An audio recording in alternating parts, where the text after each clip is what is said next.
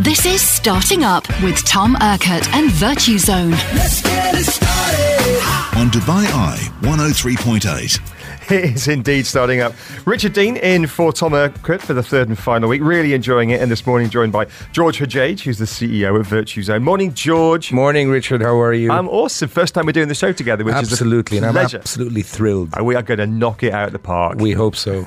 Neil and Tom won't be allowed in here for dust. Let's hope so. We're going to own it. Better for us. I tell you what, it's a really good show today. We are talking about starting a business with your husband or wife. What are the pros and cons? How do you balance your work relationship with your personal one and make sure that your company still runs smoothly?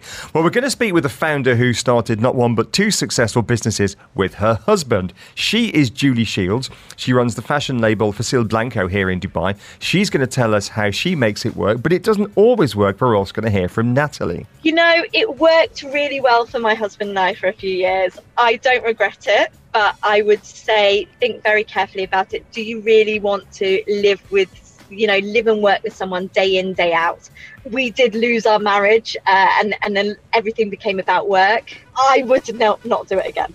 I would not go back down that road. Well, later we're going to hear from Joe Bruce, who's a business psychologist, the founder of the coaching company Path Boss. He's going to explain why more and more couples are becoming business partners and the do's and don'ts for couple co founders. Plus, don't forget to get your questions in for Company Clinic. We're going to be answering those, or rather, George is going to be answering those a little bit later on. You're listening to Starting Up with Tom Urquhart and VirtuZone. On Dubai Eye 103.8. Let's begin there by getting George's take on some of the big business stories of the week. Well briefed. The business stories you need to know this week. So, you need to be well briefed yourself, George, don't you? Because you've had a, the summer away from the UAE and the summer away from work. Absolutely, been away for a while, and uh, it did me the best, uh, the best it could do, and uh, it was great to go back and connect with family and friends. And uh, you know, it's it's always good to go back home, and it grounds you, and it tells you how it shows you how lucky we are to be here, and and and uh, the lifestyle that we have here is just incredible. Uh, to be honest with you, Rich. Well, just before we jump into Well Briefed and these stories, we will do though, but you touch on an important point there. You're CEO of VirtuZone. It's a busy job. It's been a stressful couple of years. I mean, stressful at the best of times. Really stressful couple of years. I mean, alhamdulillah, your business has done well, but still a lot of stresses and strains. And you went away for a, a few weeks in Europe, popped back for a few days, and then a few uh, couple of weeks in Canada. Both of both of which are places where you've got family. And I asked you earlier on, were you working from home? Did you have the laptop out? And you said actually, for the most part, you weren't. Talk us about that decision. Look, COVID was for any uh, leader of any company. COVID was extremely stressful. Why? Because nobody taught us in school how to deal with such a with such a, a phenomenon or a challenge. No no experience in the world could have taught you what was coming ahead. We've had to do a lot of read and react, especially in very tough times, not knowing what's coming in the near future, not knowing not be, not being able to plan a week or two ahead. It took a very heavy toll, and I would tell you that most of the most of the business leaders I spoke to, uh, you know, all over the world, uh, it took a very heavy toll on us, and uh, we were able, as you said, alhamdulillah, to to to go through this and and take the right decisions. wasn't always easy. Uh, some of it was luck, some of it was foresight, some of it was was was just experience. I would I would I would imagine. Um, and whether you like it or not, whether you're the toughest person in the world, whether you, whether you think that you're mentally super strong, it just takes a toll on you. It takes a toll on you because you're overusing your brains and your thoughts and you, physically and mentally, and, and it just takes a very, very heavy toll on you.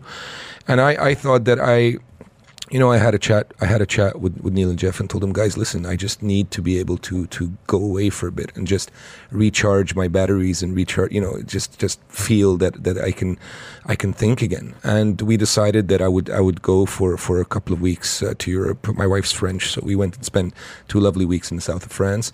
And then I came back for a week just to make sure that the, you know the business everything was under control. We have a great team. I mean, I have a fantastic team that that are very responsible and that that, that take the business. Uh, at heart. And then I we went back to Canada to see friends and family, uh, my friends and family this time. And uh, you know, I hadn't seen my family for a year and a half. You know, it's tough not to see your family for a year and a half. I mean, we take it. You know, it's norm. It's normality now, if you want.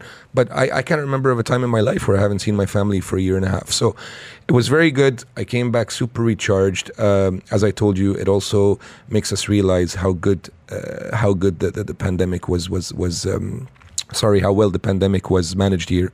Uh, we have almost a normal life back, whereas it's not the case in the rest of the world. Final question As a leader, does that make you more sympathetic or empathetic to, to burnout among your colleagues going forward? Again, you know, I'm sure VirtuZone's a work hard, play hard kind of culture. There's, there's stress, there's, there's pressure. Does it make you more sensitive and empathetic? I would tell you that that we were empathetic from the get go. Our our team was so good and stepped up, you know, stepped up big time when it was time to step up when we were going when when the whole world was going through hard time that right away after things started easing up, we try to encourage them to go and have some breaks and take some breaks because it doesn't take the, ta- the same toll on everyone. You know, some people can manage it better than others. Others, it just takes a very heavy toll. So we've been trying to cycle through the team, through the senior management team to go and, and, and, and, and take a break and take some rest. And some people still haven't. You know, for example, Paul Bryson, who's our head of, uh, head of sales or, or sales director, still hasn't taken a break. And I really want Paul to go out and, and, and, and breathe a bit and just get his mind off things for a couple of weeks at least. Let's dive into the world brief stories if we can. First up, 78% of SMEs, small to medium sized companies, in the retail sector say they're optimistic about the next 12 months. That's basically four out of five. Now, this is the inaugural MasterCard Middle East and Africa SME Confidence Index, so they've clearly done their homework and crunched the numbers properly. Does that surprise you that four out of five SMEs in retail are optimistic? Not at all. Uh, listen, we are amongst the first people to see uh, the kind of sentiment that there is about business uh, in the city and in the country. People come to us to ask us questions on setting up and so on. I can confirm to you that, uh, again, alhamdulillah, business has never been so good. We're opening up, we're starting up more companies than we ever did in our 12 year history. So I can definitely concur with, with this study and tell you that business sentiment, and as you know, a lot of the, a lot of the economy here is run on business, on, on sentiment. I can tell you that business sentiment is at its highest, and we as well are projecting a two to three year real boom here in the area. When you look at the companies that are setting up here, what kind of companies are they? Are they old economy companies, plumbers and, and, and accountants, or is it funky new tech stuff? And it's a question that we get we, get asked all the time. It's probably the question that I get asked the most by the media at the moment. Listen, there is a mix of everything. The world needs a mix of everything. Life needs a mix of everything. But yes, we are seeing obviously um, uh, an increase in the number of e-commerce companies and everything that's online and online shopping and online deliveries and all these things. And that's greatly motivated by the pandemic, where people are saying, you know what, this is probably the future of things. Well, that brings us to the next story that we're looking at in Well Briefed, which is this another survey. This one from Dubai Police, Dubai Economy, and Visa. So we got MasterCard and Visa on the show this morning. At least 43%, so almost half, of surveyed UAE consumers are shopping less in stores despite an easing of restrictions across the country. So if we look at those optimistic retailers, four out of five are optimistic. Is there is there optimism misplaced because half of us are shopping less? isn't yeah, yeah. Listen, I'm a, I'm a I'm a very uh, traditional, conservative uh, person in my ways of, of, of, of living. Right? I don't like change. I don't like new things. I don't. You know, my wife always changes the furniture around the house. It drives me crazy. I like my comfort and I like what I'm used to. I would have never thought that I would become an online shopper. Um, the pandemic, what it did is accelerated things because stores were closed, because you, because it was a hassle to go out, and because of all the measures that were necessary that you had to go out to stores and so on and so forth. You know what? I said I'll give it a try. And one try was two, and then two became three, three became four. And all of a sudden, I would tell you that now it's 50 50 between what I buy online and what I buy physically. So I think there's a mix of both. I think there's always there'll always be a mix of both. There, you know, there is this human need to look at things and touch things and, and, and, and try things on before buying and so on. But I think that in terms of the, actual purchase, I wouldn't be surprised that uh, that uh, that we see an increase moving forward in in uh, online in online purchases. And uh, you know what, the human the humans adapt to everything, and retailers will adapt to that. Whether it's you know they- they'll they'll minimize their costs for the retail space and increase their costs on digital spending. You know, will adapt. Everybody will adapt. But yeah, definitely moving forward, digital digital purchases are going to be up. You and I are old enough to remember catalogs, aren't we? Absolutely. And the excitement when they landed on the doormat. Absolutely. Well, that's the equivalent, isn't it? You used to look at it in the catalog and order it, and now and now you look at it online and order it. But I, for some things, I still need to be there and look at them and watch. You know, for example, I could. I still can't buy clothing online. I, it just doesn't work for me, right? I have to try it on. I have to feel if it's comfortable or not. You know, Uh, for example, electronics. I tend to buy electronics online. One because I find it cheaper online, and and two is because I already know what I want. So what's the point of going to the store, picking up a box, going to the cash, paying for it, parking in the mall, and coming back and parking out and coming back home? I could just order it and it's in my house in two days. And this, the, the the speed of delivery, Richard, has become absolutely crazy. I can order, you know, I order things on let's call it the biggest online retailer right out there and it's it's in my office the next day in the morning sometimes i can order it in the morning and it arrives in the afternoon it's just incredible incredible the logistics behind it But where is the space then to come back to SMEs in the retail space and to come back to to, to some of the companies setting up with organizations like VirtuZone? Where is the space for them? Because it is dominated by some big players globally and indeed locally. We've, the two big ones, obviously, here are Amazon, the guys upstairs. Morning, Ronaldo. Um, Noon as well. Morning, Mr. Alabbar. Oh, Your Excellency. but but, but there, are, there are others as well. And you've got the niche ones like Mumzworld, and, and they've, they've carved out a niche. But others are struggling. The, that aggregator model we saw, for example, Spree was one of the casualties of the of the pandemic. Very good organisation run by a very good team. oh we've had her on the show actually we had her on the show in the past Sarah Jones, yeah, she's a fabulous person. It, it- it's yet the economics or the, the economies of scale, we are told, inherent within e-commerce are such that typically in a market you will get two or three big players. You look at a massive market like India, you've got Flipkart and Amazon, and yeah, there's a few niche players. So my question to you is, within the retail space, how do the kind of SMEs that VirtuZone's helping survive in that in that world? Well, we're seeing a lot of niche, uh, niche market. Uh, we're seeing a lot of niche market SMEs in terms of e-commerce. For example, I can give you uh, one example of two best friends, two girlfriends that are selling jewelry online, and their jewelry that they're making themselves. I can think of another of another couple that are actually baking stuff at home and selling it. Uh, you know.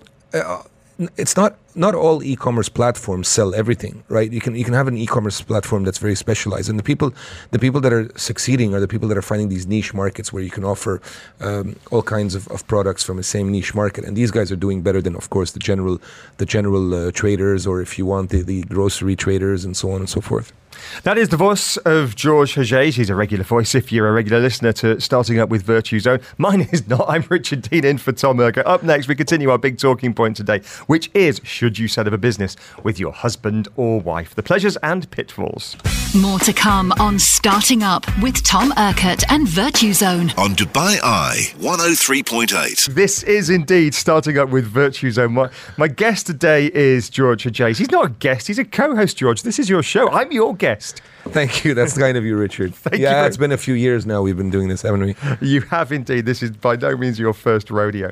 We're talking today about the issue of setting up a business with your husband or wife or your your romantic partner in life and the, the pros and cons of doing that. We're going to speak to one business owner who's set up not just one but but two with her husband and they're working well. But we heard earlier on at the top of the show from Natalie who had a successful business with her husband but their marriage did not survive. The business has. She owns the business. It's doing really, really well but the marriage did not survive that.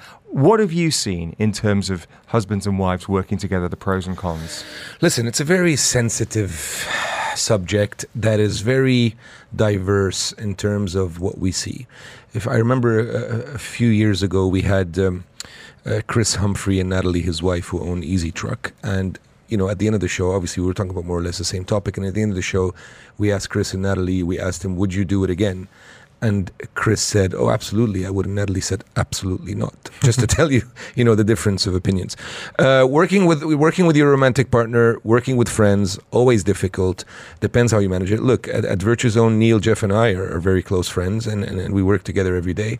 Um, people warned us against it, but it's going it's going very well. Of course, there are there are it's it's very it's sometimes difficult to manage between friendship and business and so on, uh, but it's manageable. Uh, it's a, I think it's a question of it's a question of of who you are, and if you I don't think it's for everyone, that's for sure, and I think that some people are very close and. Um, have no problem spending 24/7 with each other.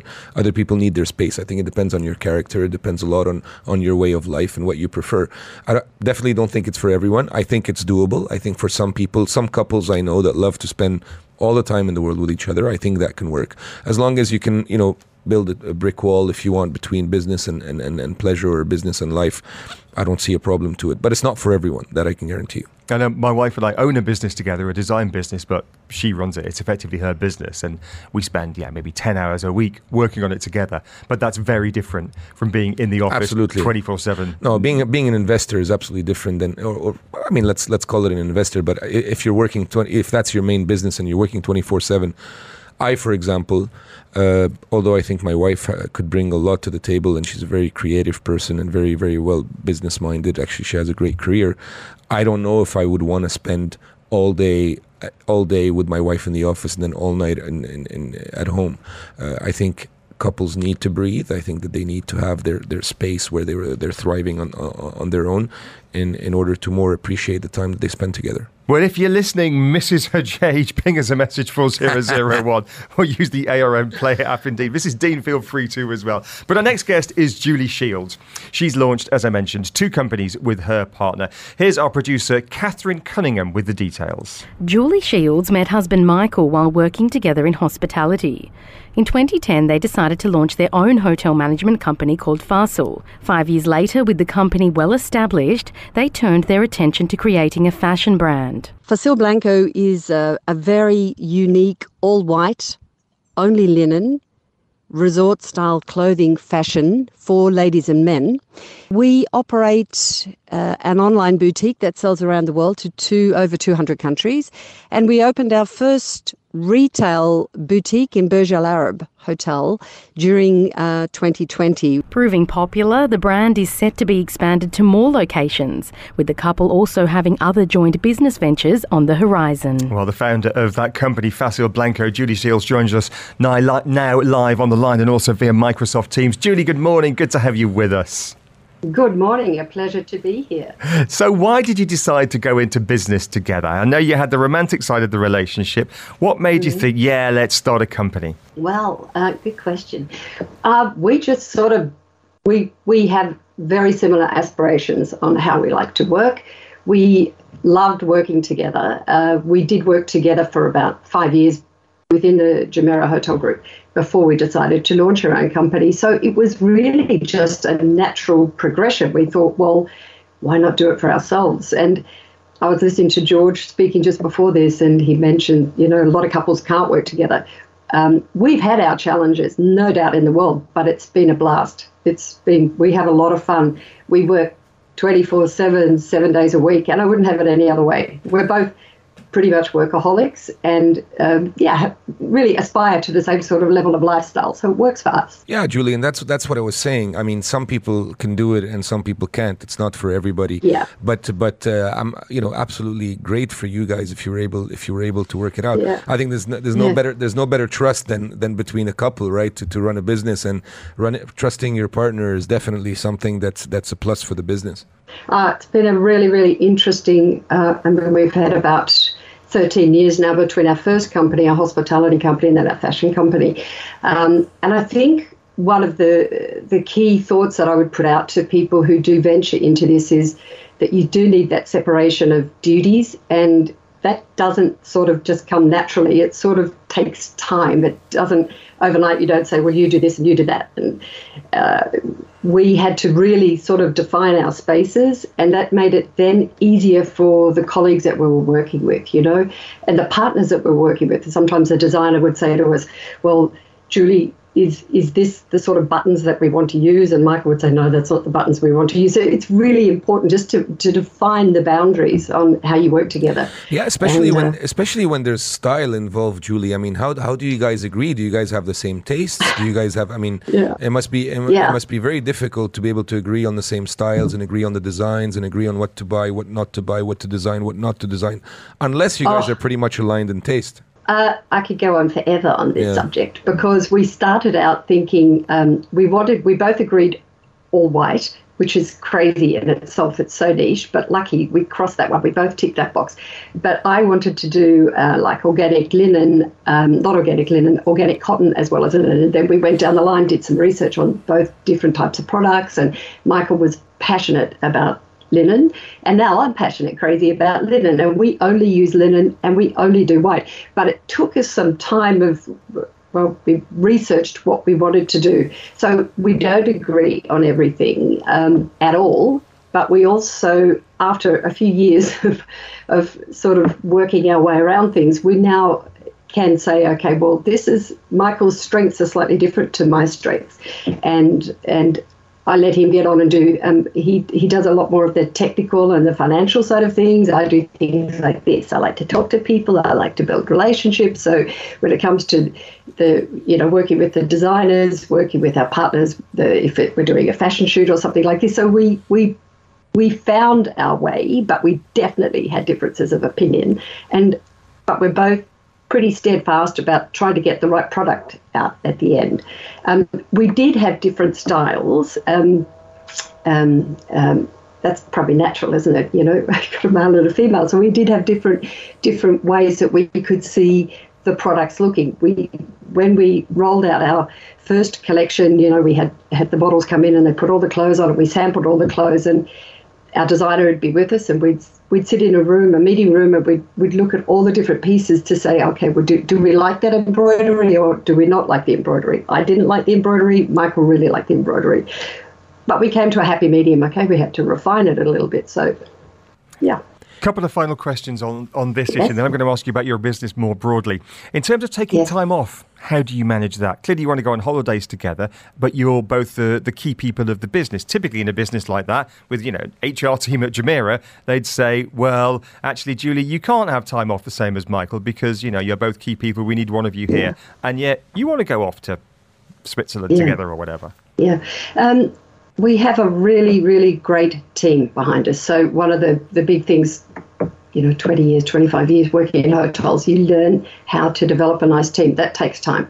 So we have um, a lot of communication with the team. The wonderful thing is you've got these sorts of devices, Teams, you've got WhatsApp, you've got everything. We have online technology that goes wherever we go. So, um, okay, that's you, we're not on the spot with the team. If we do want to go away, um, and we do travel a lot. We do love to travel a lot. So uh, we just have checks and balances in place. For example, in our boutique, um, we're all online. So every time there's um, a sale made or an inquiry, I, I'm, I'm always curious about our customers, always curious about where they come from, what hotels they're staying in, what nationalities, what they like, what they don't like. And we have all of this communication ongoing, whether we're standing right beside the teams or not. So I don't know. I don't know if that answers the question, but we we we managed to get away. Uh, we put trust in the people that we're working with, and that's not cliche. That's fact, and and it works. Julie, I'm going to ask you a bit of a sensitive question, but I want to ask it because sure. I'm sure a lot of our listeners who are thinking of starting a business with their with their soulmate or with their partner would would think about it. In terms of finances, so mm. do you guys pay yourself salaries? Do you segregate the finances between your and your husband's finances, or is it just one account that you pour the money into and it's the couple's account? How do you guys manage that side of things? Because if it was in normal times or if it was a, mm. you know a, a, regular thing you would have your job he would have his job you would have his your company he would have his company and you could, you would be able to segregate both finances how, how how do you do in this case and what is what is the method that you guys resorted to well, that's the most interesting thing, I think, because the finances are always the really tricky part for everybody. I had 25 years opening hotels all around the world. I was extremely independent with my finances, um, and and we went into the business together. We we had no external support. Both companies are 100% ours. So we we actually combined all resources. To be really honest, we didn't really know if that was right or if that was wrong. That's just what we felt. Our gut feel was that this is the way we have to do this. So um, now we have uh, our individual bank account and all of the company resources we keep together, we manage it, and the word that springs to mind for me is trust. Um, I just trust that, that that Michael takes care of that side of the business. We keep each other afloat of where our finances are up to with both companies. Um, 2020 was the biggest test for that, of course, goes without saying, because it was so, so tough for everybody. But we came out of it just with an even greater um, level of trust. So we combine, for us, that's how it works. And then we have a separate uh, bank account that's more for personal use. But when it comes to really everything that we do when we're developing a new collection for Facil Blanco, Julie, we're out of time. We're going to have to leave it there. Fascinating conversation. Thank you so much for joining us. That's the founder of Facil Blanco, Julie Shields. More to come on Starting Up with Tom Urquhart and VirtuZone. On Dubai Eye 103.8. Welcome back to Starting Up with VirtuZone. Richard Dean with you in for Tom Urquhart just for this week. This is my third and final week. Mr. Urquhart is back in the country, I'm delighted to say, and we'll be back on your radio and indeed your television next week. In the meantime, I'm joined by George Hajeji, the George Hojeige, the CEO of VirtuZone. George, thanks for being with us today. Thanks for having me, Richard. Where our talking point is starting a business with your husband or your wife. Is it a good idea? If so, how do you make it work? There are, of course, many high profile couples who form companies together. Celebrities like Tom Hanks and Rita Wilson with their production company, to the now divorced Bill and Melinda Gates with their non profit foundation. But how does it work for a small startup? Well, Joe Bruce is a business psychologist. He is the founder of the coaching company based here in Dubai, Path Boss, and he is also going into business with his fiance. Joining us now live on Microsoft Teams. Morning, Joe. Good morning, Richard and George. Thank you so much for having me here. So, what do you think about going into business with a with a husband or wife? Are you for or against it? I'm definitely for it. You know, there's there's a lot of there's a lot of perks that come with going into a relationship with your partner. Um, but, you know, to begin with, if you're having a stressful day, you can always get a, a head rub or something. So. Um, that's interesting. So that's, a, that's a good start, you know. But on a, on a on a serious note, there's there's so many benefits that come with it from being able to be creative at you know random times of the day when we're most relaxed. You know, they say they have you have your best ideas when you're in the shower. Um, you know, when you're lying on the beach or out for a romantic dinner, even you can be enthusiastically talking about business opportunities and ideas. So that's definitely definitely one one perk that comes with it. Yeah, I'm definitely for it. But Joe, that, that's exactly that's exactly what what you consider to be an advantage can exactly be what is considered a disadvantage, couldn't it? I mean, when you're out on the beach and having a romantic dinner, that's what you want to have, right? You don't want to be having, for some people, I'm saying, you don't want to be having a romantic discussion, uh, sorry, a business discussion. and when you're and when you're at home having a shower, you really want to be disconnecting rather than thinking about business, just getting out of the shower and talking about business. So there is kind of a, a flip to the medal, if you want. Where that's what I was saying that it's not for everybody. Is people like you who perceive it as being some, somewhat of an advantage to, to, to being able to talk business at any time, and other people will see it as an absolute disadvantage to be able to talk business 24 7. What do you think of that? Yeah, absolutely. And I hear what you're saying. I think mm-hmm. like having boundaries that work for you is really important. One of the things that I work through with my clients is, you know, getting clear communication so you can be clear as to, okay, so tonight I don't want to talk about business. Um, the other thing that's really important there is we don't have those more difficult conversations when we're on the beach or relaxing over dinner. We typically just have those engaging conversations because we're both so passionate about the business that we're starting. That's what we want to be talking about, which is a good place to be if you're going into any kind of business with any kind of partner. So I, think, yeah, there's there's definitely boundaries that need to be set, and we tend to have those more challenging problem-solving conversations during the day when we're when we can be more focused and be more critical in our in our thoughts. What happens if the couple splits up but the business carries on? We mentioned Bill and Melinda Gates earlier. I mean, some Yeah. of the world's richest people, perhaps a spurious example, but nevertheless, we, I think most of us read the letter that they put out when they split up saying, Bill and Melinda, as husband and wife, we've reached the end of the road, we're splitting up, but we're going to remain as the people who run the Bill and Melinda Gates Foundation. Is that viable? Is it possible? Um, I don't know. I'm thinking, Well, uh, George, I mean, maybe you remember. The, should I mention this? I probably shouldn't mention it. I'm going to do it anyway. I remember um, a few years ago working here, and my my colleague uh, Catboy on Dubai 92 and his wife Geordie Bird presented the the breakfast show together. Now they split up. Uh, but they carried on presenting the show for, for several years together because that was their business, that was their work, and, and they made it work. So it, it can work. But what do you make of that, Joe? Yeah, I love that show, by the way. Um, yeah, I think it definitely can work. It depends on the it depends on the couple. So, and it depends on the breakup as well. Obviously, one of the most important things that I make sure that when I'm working with a, a client who, who who is in a partnership with with a lover or husband or wife, one of the things I make sure they do is get the contracting right from the beginning. You know, if you're setting up a company through someone like VirtuZone, you're going to be prompted to allocate shareholdership and there's going to be some formal documentation. And it's it's really important that you get that legal contracting done early on so that you don't have to untangle anything that's unwritten later on. Um, these kind of informal agreements, we've seen it recently with, you know, even with it's not like a partnership, but think about Harry Kane leaving, wanting to leave Tottenham, but he's saying he had a had a gentleman's agreement with the, you know, the, the owner. That that's just not how business works.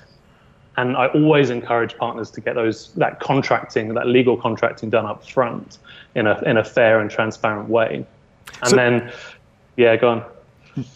Now, I was going to ask you to, about your personal experience because you are setting up in business with your fiance at the moment. Talk to me about Yeah. that business. What can, what can you tell us? Why you've made that decision? Why you think that you're you're not just life partners, but you're you're business partners? Yeah, so it's something that we're both passionate about. The, the business is called Learn and Play Right Brain Education, and it's it's essentially a business that's going to be supporting parents to educate their children at home using this right brain education um, formula.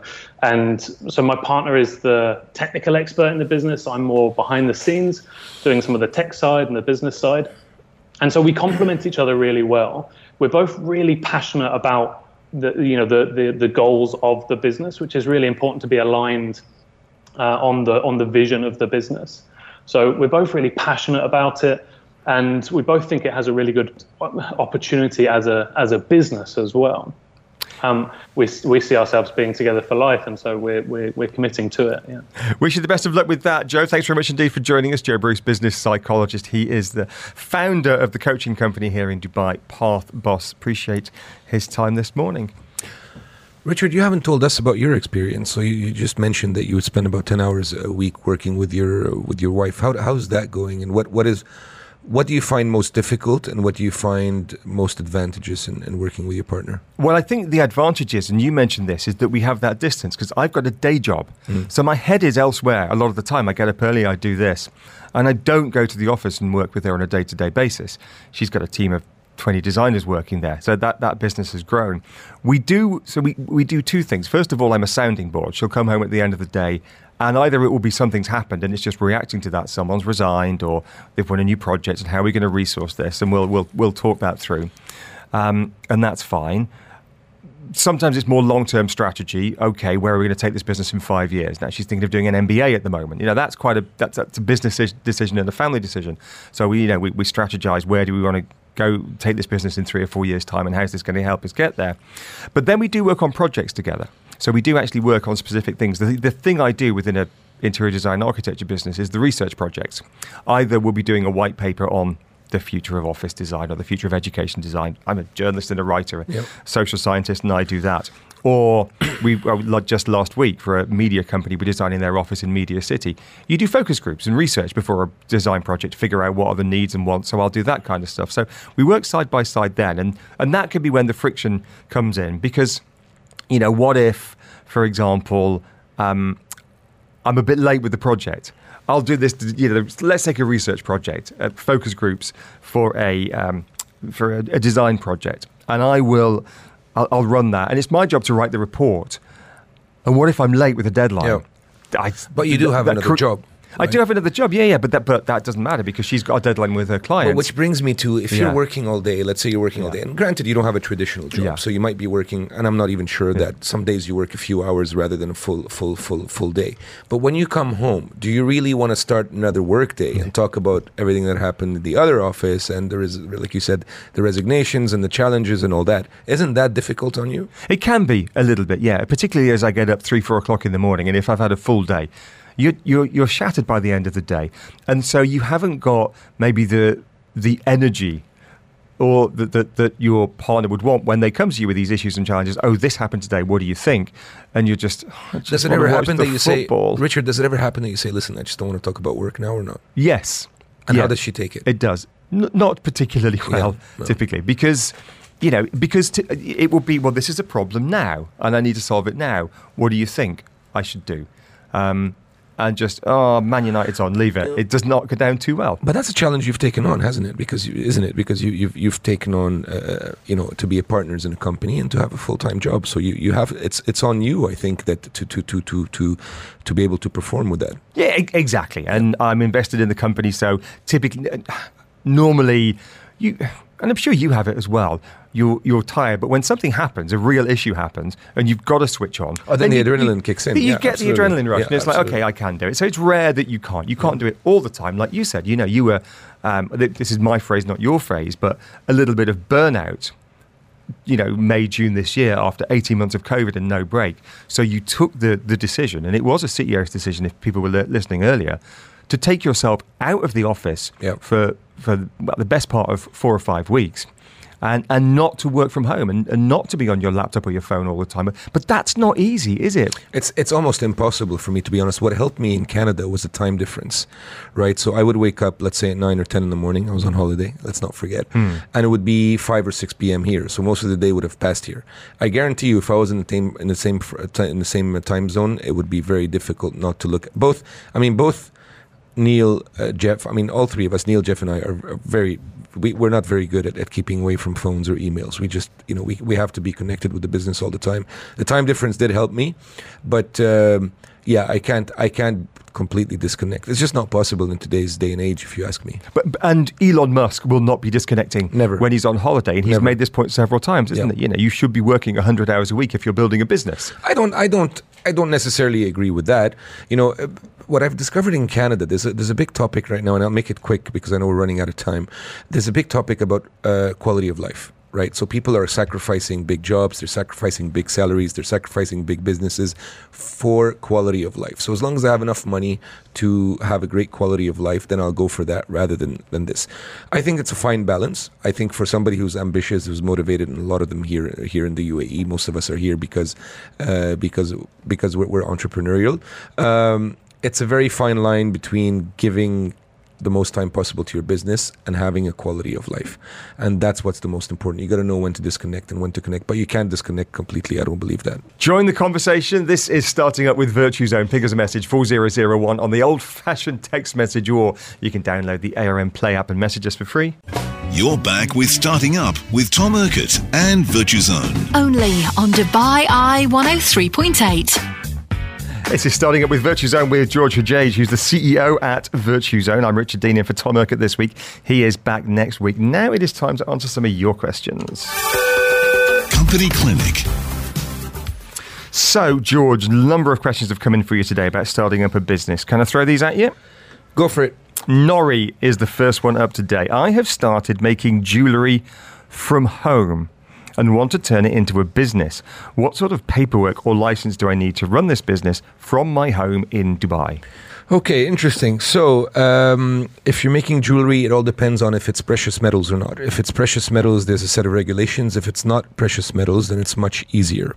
If it's precious metals, you need to get approval from certain authority because uh, uh, there's certain security measures that need to be taken. You cannot work from home. You'll need to get an office with certain cameras installed and so on and so forth for uh, possible thefts um, and, and uh, things as such.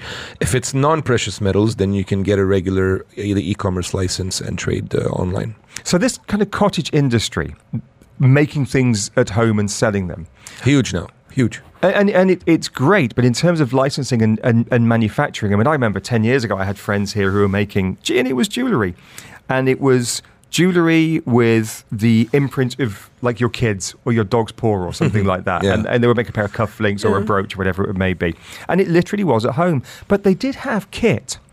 You know, because you were making it out of steel or aluminium or whatever it was, Yeah. so it wasn't a precious metal. But you still need to melt the stuff. So you've got It's dangerous. basically an oven and a furnace, Mm-hmm. yeah.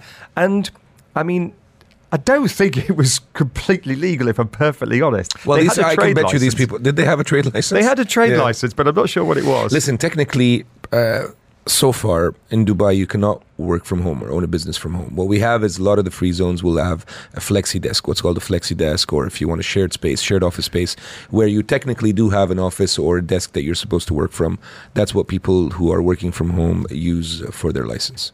Uh, and I've done that before, but I've been providing services, and indeed our, our Yeah. design business when Yeah. it started off was that. It, yeah, we had a license, we had a desk somewhere Sure, yeah. in some northern emirate, uh, and then it, it grew, and that's fine.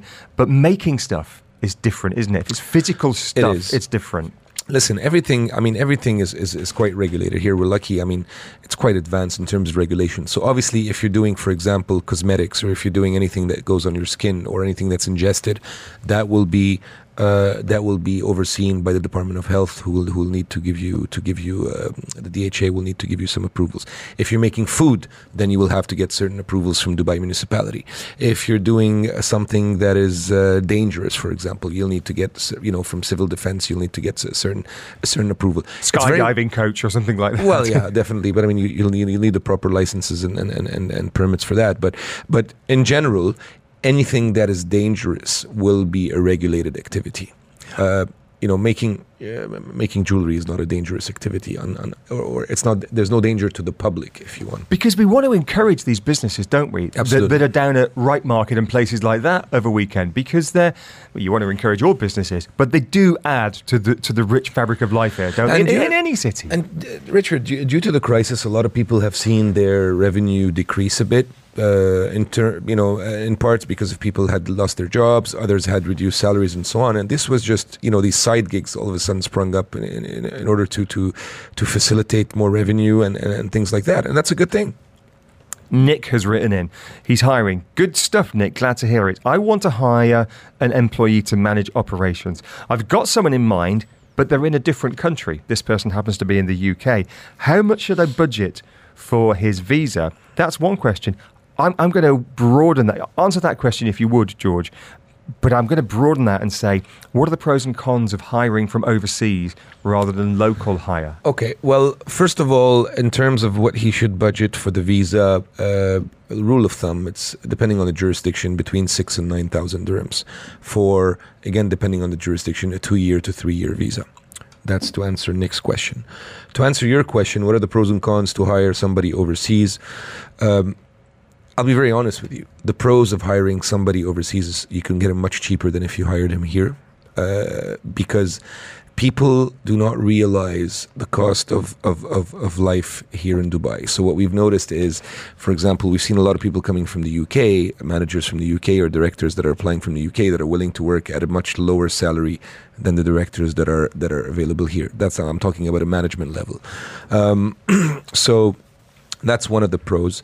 Uh, the the person will be very excited to move to Dubai. They'll be very motivated with this new job and so on and so forth. The cons are um, doesn't know the market, obviously, so it's a completely different market here from the UK. And the second thing is most people that are moving from abroad will use their first job as a springboard or as a as a foot in the door, if you want, into the UAE, and then within a short period of time will start looking for a more convenient job for them if you want so that's one of the cons that we've seen with with, with, with people coming in from abroad Can you claw back some of those six to nine thousand dirham costs that you've paid, and maybe chuck in a, a flight in there as well, maybe a service department for a month when they settle in?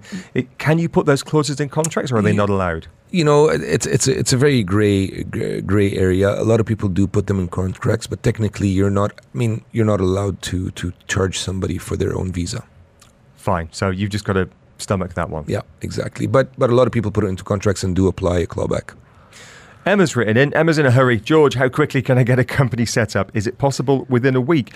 I am looking to set up my own accounting and finance consultancy. Emma, I'm glad to say that at VirtuZone, we can get you a license within 24 hours from some of the jurisdictions. So yes, much less than a week. Uh, call us today, and uh, we can get you. You know, if we get your paperwork uh, today, well, I mean, basically all we need is your, your passport copy. We can get your business set up by tomorrow, end of business. And that would be a, a consultancy or professional services. It will be a consultancy free zone uh, license. Because, and we had this conversation a couple of weeks ago, because Abu Dhabi had issued this list of, I think, 604 professional services or services type companies that you could now own 100% as a foreigner. But the, the- if you take, for example, legal services, most expatriate lawyers, they're not really lawyers, they're just legal consultants here because being a lawyer is a, uh, there are certain it's quite quite involved to be a lawyer or set up a law firm here. So you set up a consultancy offering legal services, and that's something not dissimilar with accounting as well, isn't it? Because if you're auditing firms, there's a there's a level of financial regulation there. Yeah, uh, when it comes to financial, when it comes to financial firms, whether it's investment firms, investment advice, banking, uh, placements, uh, investments, all that, it is uh, it is it requires the FSA approval, which is which is basically um, uh, which is basically uh, if you want the regulatory authority in terms of financial services it's a big it's a big deal. I mean, it's it's a more complicated setup. It's not something that you can do in 24 hours. Definitely, it requires a lot of due diligence. It requires a lot of compliance. It requires a lot of uh, checks and balances before you get that license given to you. Um, and uh, just like everywhere else in the world, the reason for that is that uh, you shouldn't be allowed to take anybody's money if you're not qualified to do so, and there's a risk that you would lose that money, and people need to be uh, protected against that. George, it's been an absolute pleasure. Thank you very much indeed. Richard, the pleasure was all mine. Thank you. It was a great show and uh, hope to see you soon. George Hojeige is the CEO of VirtuZone. Next week, I hand the reins back to Mr. Urquhart. Thanks for listening.